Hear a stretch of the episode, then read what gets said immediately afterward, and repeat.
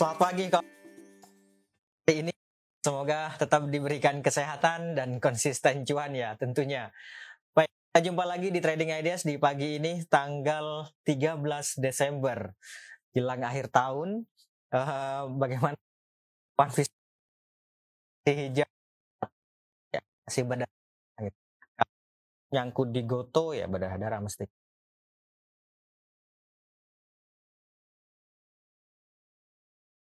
gerakan IHSG di perdagangan kemarin. Ya, di perdagangan kemarin indeksnya mampu ditutup ya. Di level 734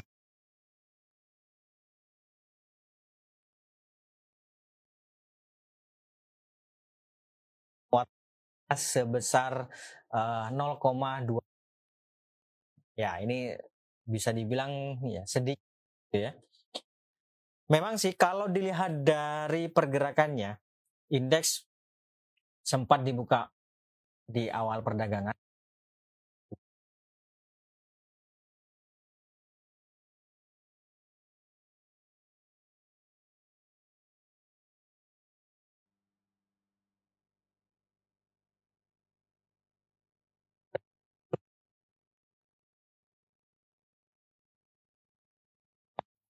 Atau ya tekanan juga. Ya. Jadi dorong ini lebih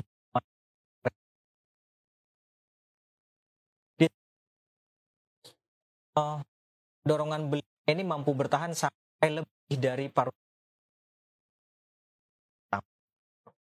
Nah,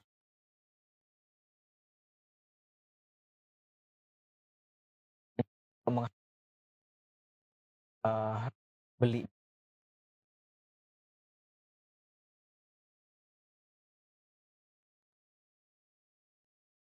memang berada di bawah atau lebih bawah, maka ya bisa dibilang uh, belinya masih mendominasi. Sehingga yang berada pada kecenderungan ya menguat lah gitu ya. Meskipun bergeraknya di teritori negatif. Gerak kecenderungan, maka di perdaan kemarin bisa dibilang cenderungnya adalah cenderung uh, menguat meskipun terbatas. Nah, sedikit berbeda dengan uh, sama di sesi kedua prioritas itu oleh dorongan masih tekanan jual yang menghambat lagi. Kalau dua ini praktis uh, dominasinya sangat kuat, jadi sampai ada uh, positif. Di perdagangan kemarin indeksnya bisa dibilang cenderung menguat gitu ya. Bisa di ya penguatannya terbatas lah. Nah di sesi kedua kemarin ini cenderung menguat ya. Se dibukanya di di bawah atau di menjadi cenderung bergerak menguat indeks di perdagangan itu saham-saham apa saja yang pada akhirnya membawa indeks menguat. Lima membawa indeks bergerak menguat. Yang pertama adalah BCA, Bank Sentral Asia. Ini menduduki ranking pertama yang mampu membawa indeks berada di teritori positif. Gitu ya. Kemudian disusul oleh BRI atau Bank Rakyat, kemudian ada Telkom, ada Adaro, dan terakhir ada United Tractors. Itu dia lima besar saham yang membawa indeks bergerak menguat. Sebaliknya, lima besar yang mencoba untuk menghambat laju penguatan indeks nih. Yang pertama ada Goto. Goto di perdagangan kemarin menduduki ring pertama yang mencoba untuk menghambat laju penguatan indeks. Kembali ARB ya, 6,4 persen pelemahannya Kemudian disusul oleh Bian, lalu ada MDKA atau Merdeka Gold, ada MT, dan terakhir ada Arto, Jago. Itu saham yang mencoba untuk menghambat laju penguatan indeks. Bagaimana asing? asing sendiri mencari kembali net turun 0,5 triliun. Ini yang kalau kita rinci lebih rinci lagi atau di pasar regulasi itu memiliki net sell sebanyak satu triliun. Ini melanjut uh, sepekan terakhir lah satu banyak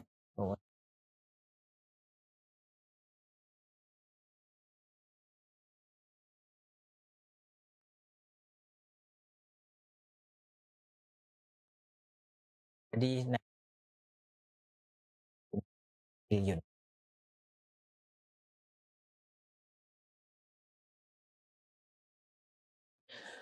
Lalu dari eh, by net asing. Dari net sell asing yang kemarin itu saham-saham apa saja yang paling banyak dijual oleh asing? Ya. Lima besar saham yang paling dijual pertama Bank Mandi. Menduduki pertama yang paling dijual oleh asing di A.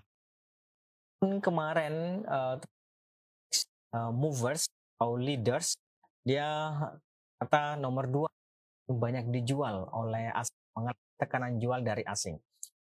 Dan bank rakyat atau BBR ya itu dia saham yang paling banyak dijual oleh uh, asing. Sebenarnya ada juga United Tractors dan MDKA sih, termasuk juga BNI, tapi itu masuknya ke 10 besar. Sebaliknya, lima besar saham yang paling banyak dibeli oleh asing. Apa saja sih kemarin asing belinya apa saja? Ya meskipun uh, belinya tidak sebanyak nominalnya ya, tidak sebanyak jual, tapi tetap aja sih namanya net buy gitu ya.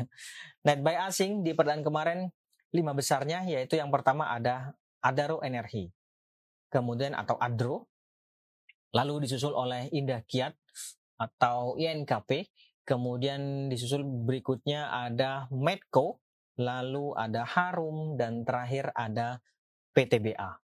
Itu dia lima besar saham yang paling banyak dibeli oleh asing di kemarin. Termasuk juga Unilever sih. Unilever, Jasa Marga, nah itu juga termasuk salah satu yang paling banyak dibeli. Tetapi besar. Itu ya. Baik, itu dia untuk transaksi. Bagaimana dengan outlook hari ini? Nah. Ya. Baik. Buka kan? Hanya saja kemudian muncul dorongan yang pada akhirnya membawa indeks bergerak menguat ya kan? Ini dia nih. Nah kemampuan harga menghadirkan kemampuan indeks untuk menghadirkan atau bilang ya kemampuan harga bertahan kemampuan indeks bertahan di atas 6655 ini sebenarnya memberikan peluang untuk rebound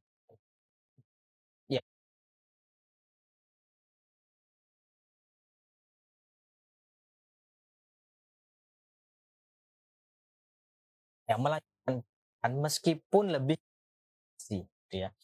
Tapi bergerak menguat. Terlebih lagi kalau kita lihat di sini ini ya stokastiknya oversold dan ada peluang uh, uh, menguat atau bisa dibilang ya ini cenderungnya menguat peluangnya atau uh, juga oleh karena itu hari ini diperkirakan akan kembali bergerak fluktuatif sih. Ada uh, tapi dengannya menguat bisa saja misalnya di awal dibuka-buka melemah atau bergerak di teritori negatif akan tapi seiring dan berjalannya waktu ya kurang lebih seperti kemarin uh, mampu menghadirkan dorongan beli yang pada akhirnya membawa indeks bergerak cenderung menguat. Ring pergerakan masih masih sama sih relatif sama lah karena memang kemarin kan hanya uh, pelemah atau penguatannya hanya 19 poin. Ya masih bisa dibilang relatif sama lah. 665 rank sampai dengan 6775 di level-level itu.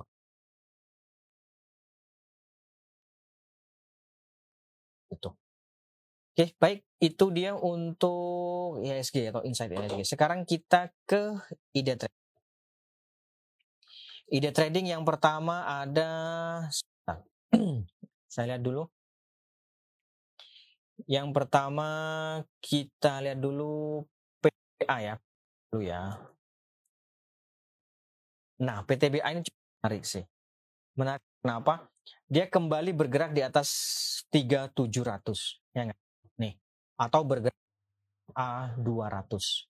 Ini sih uh, cukup menarik, tapi ke ada tapinya. Kemarin itu dia closingnya ditutup uji resisten level yang ada di 3810. Nih, yang sini nih kawan, saya gedein ya. Nih, 3810. Dan biasanya kalau terjadi long white candle seperti ini kan ada potensi untuk mengalami uh, uh, pause juga gitu ya. Maka idealnya sih menurut mending buy on breakout saja di atas 3810 gitu ya. Atau misalnya nih kalau hari ini dia dibuka uh, melemah kemudian stay tidak bergerak dari 810 mending nggak usah.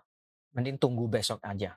Jadi kalau pokoknya begitu ini kan pause bergerak lemah katakanlah ditutup misalnya nanti ditutup di berapa? 750 atau 370 nah besok lusa dia bergerak menguat sampai di atas 3800 atau 3810 boleh sih ikutan.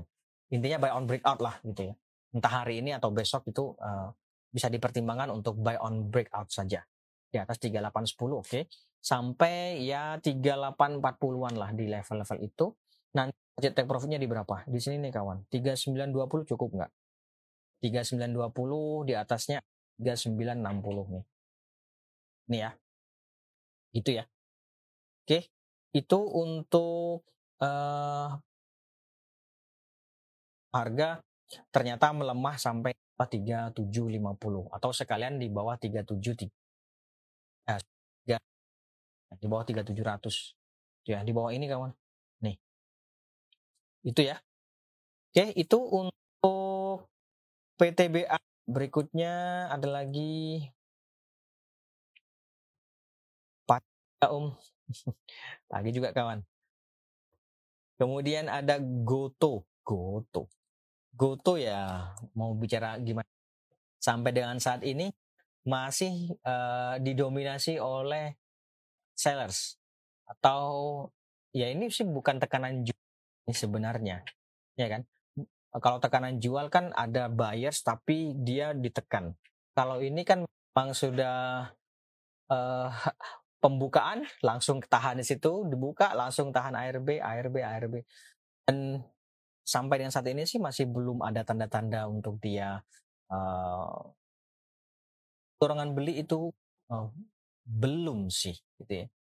Jadi barangkali tertarik dengan Goto ya menurut saya sih tunggu dulu lah apakah sampai ke 50 bisa jadi.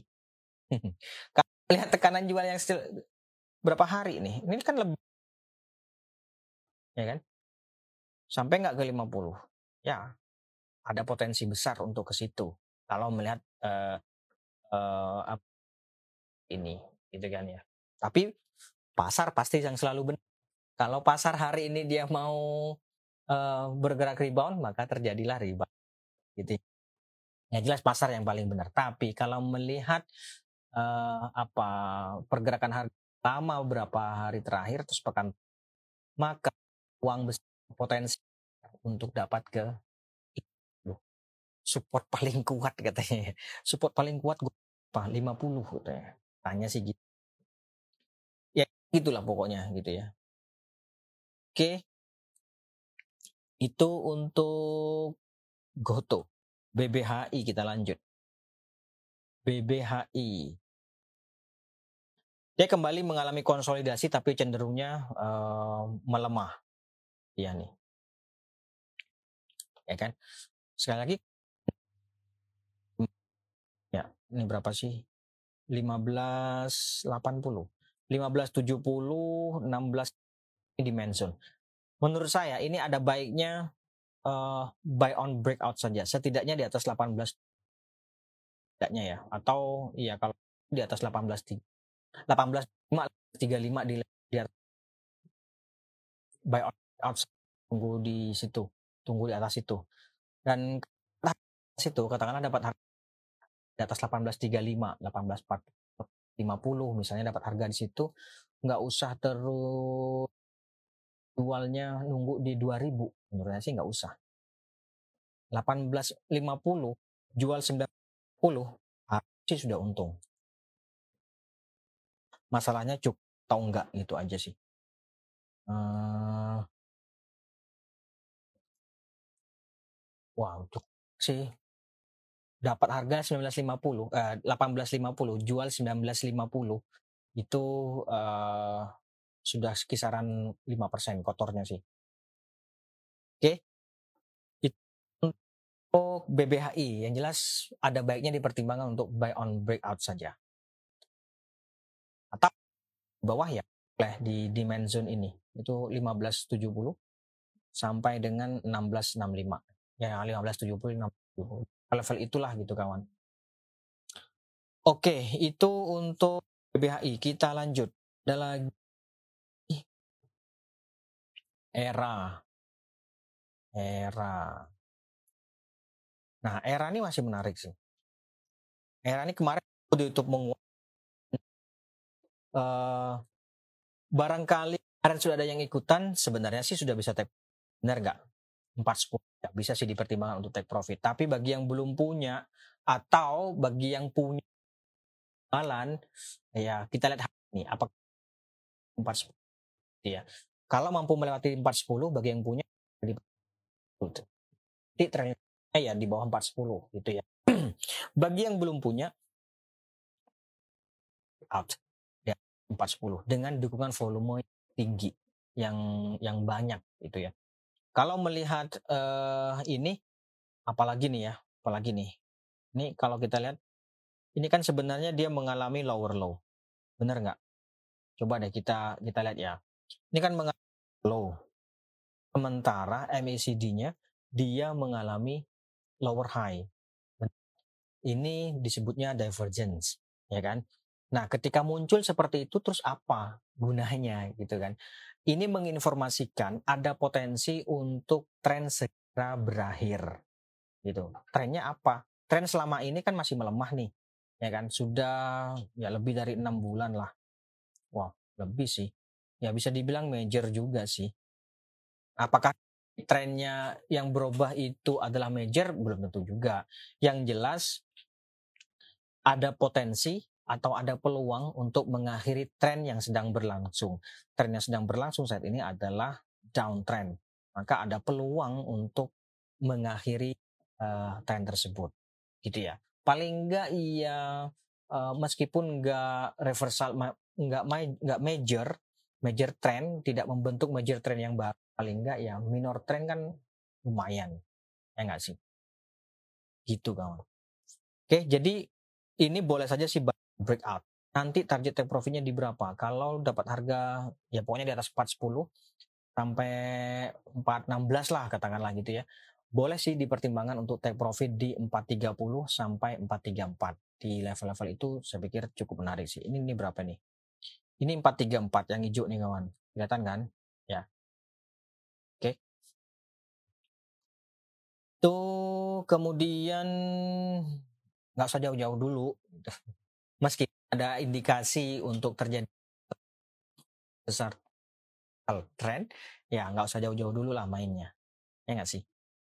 430 434 cukup. Nanti kalau ternyata melemah sampai 406 ya boleh dipertimbangkan untuk uh, keluar terlebih dahulu. Oke. Jadi ini kan kayak gini nih. Ini long white kemudian dia post baru bergerak lagi gitu ya. Terjadi kayak gini kan. Oke, kita lanjut. Ada lagi ada lagi Esta. Esta.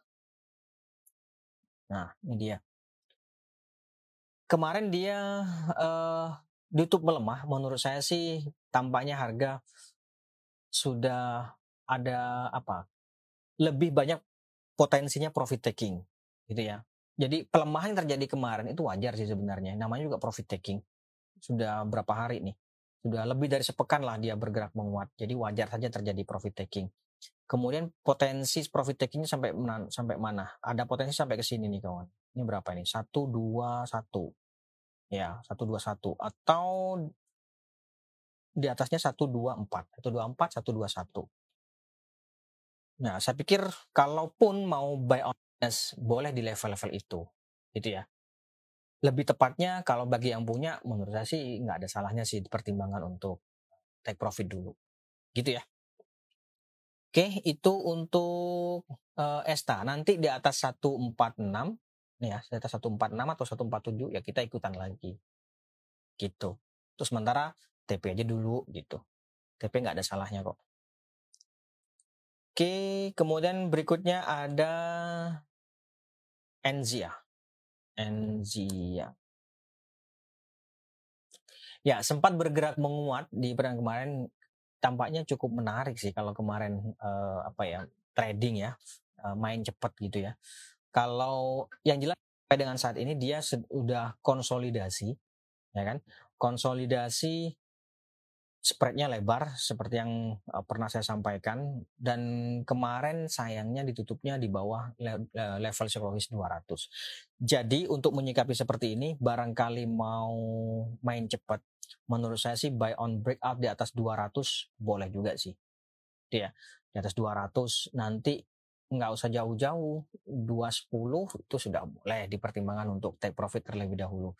Kalau dapat harga di berapa? 202 jual 210 itu sebenarnya sudah cukup sih ya nggak sih? Coba ya.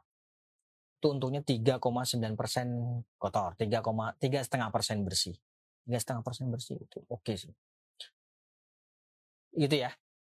Saya pikir uh, bisa sih dilihat nanti misalnya kekuatan kekuatan apa uh, buyers and sellers di pasar kelihatan sih. Gitu untuk saham kayak gini Enzia ini. Jadi kalau sudah nggak kuat ya udah buang aja gitu. Oke, cuman ini kan nggak bisa banyak ya. Kejadian hanya 98 ribu lot, 170 lot, kayak gitu-gitu. 170 ribu maksudnya. Apakah banyak? Menurut saya sih ya eh, nggak bisa dibilang banyak, tapi nggak sedikit, tidak sedikit juga. Di atas 5 juta itu oke okay lah.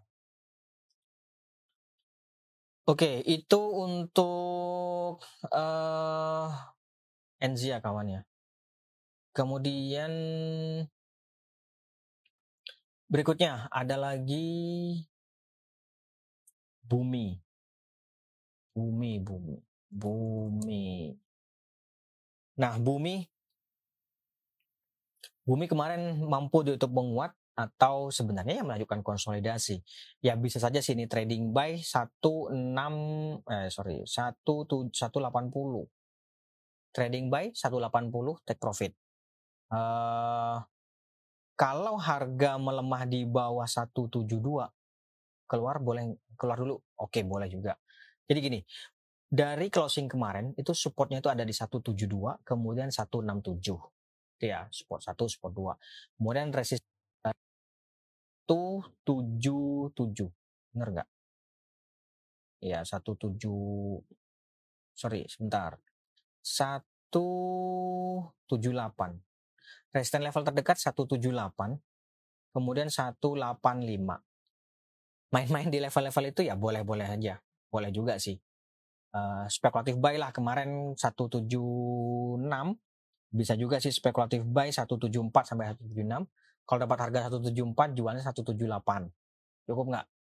Gitu ya. Kalau dapat harga 176 misalnya 179 atau 180 boleh dipertimbangkan untuk take profit. Yang jelas support terdekatnya itu ada di 172, di bawahnya ada 167. Main di level-level itu juga oke okay sih. Jadi stop lossnya di bawah level-level itu juga boleh juga.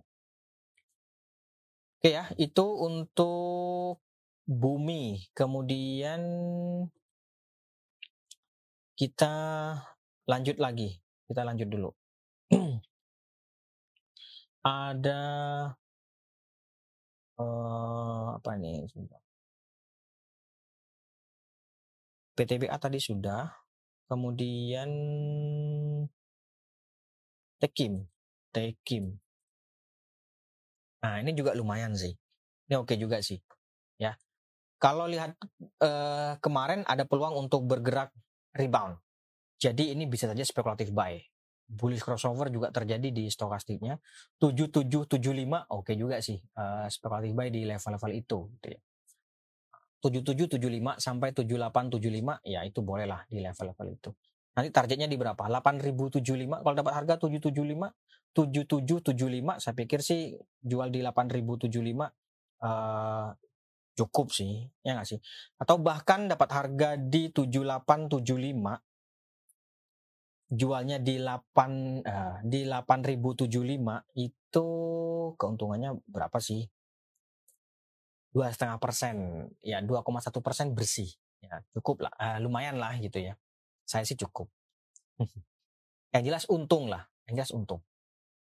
Oke itu untuk Dekim. Nanti stop lossnya kalau harga melemah sampai di bawah 7600. Di bawah 7600 bisa sih dipertimbangkan untuk uh, keluar terlebih dahulu atau stop loss terlebih dahulu. Oke, kita lanjut. Terakhir ya, ada Antam. Antam, ya kemarin Antam memang mampu ditutup menguat tapi sebenarnya dia melanjutkan konsolidasi. Kalau ini bicara ideal, maka idealnya adalah buy on weakness 1900 sampai 1915. Ya, di sinilah 1890 sampai 15 di level-level itu boleh dipertimbangkan untuk speculative buy. Kalau dengan closing kemarin berarti buy on weakness. Gitu ya. Uh, kalau dapat harga di 19 lah katakanlah gitu. Dapat harga di 19 atau bahkan dapat harga di 19 menurut saya sih nggak usah jauh-jauh. 1950 bahkan 1960 sudah bisa sih dipertimbangkan untuk take profit terlebih dahulu. Karena sebenarnya ini kan konsolidasi. Ya. Gitu ya. Baik.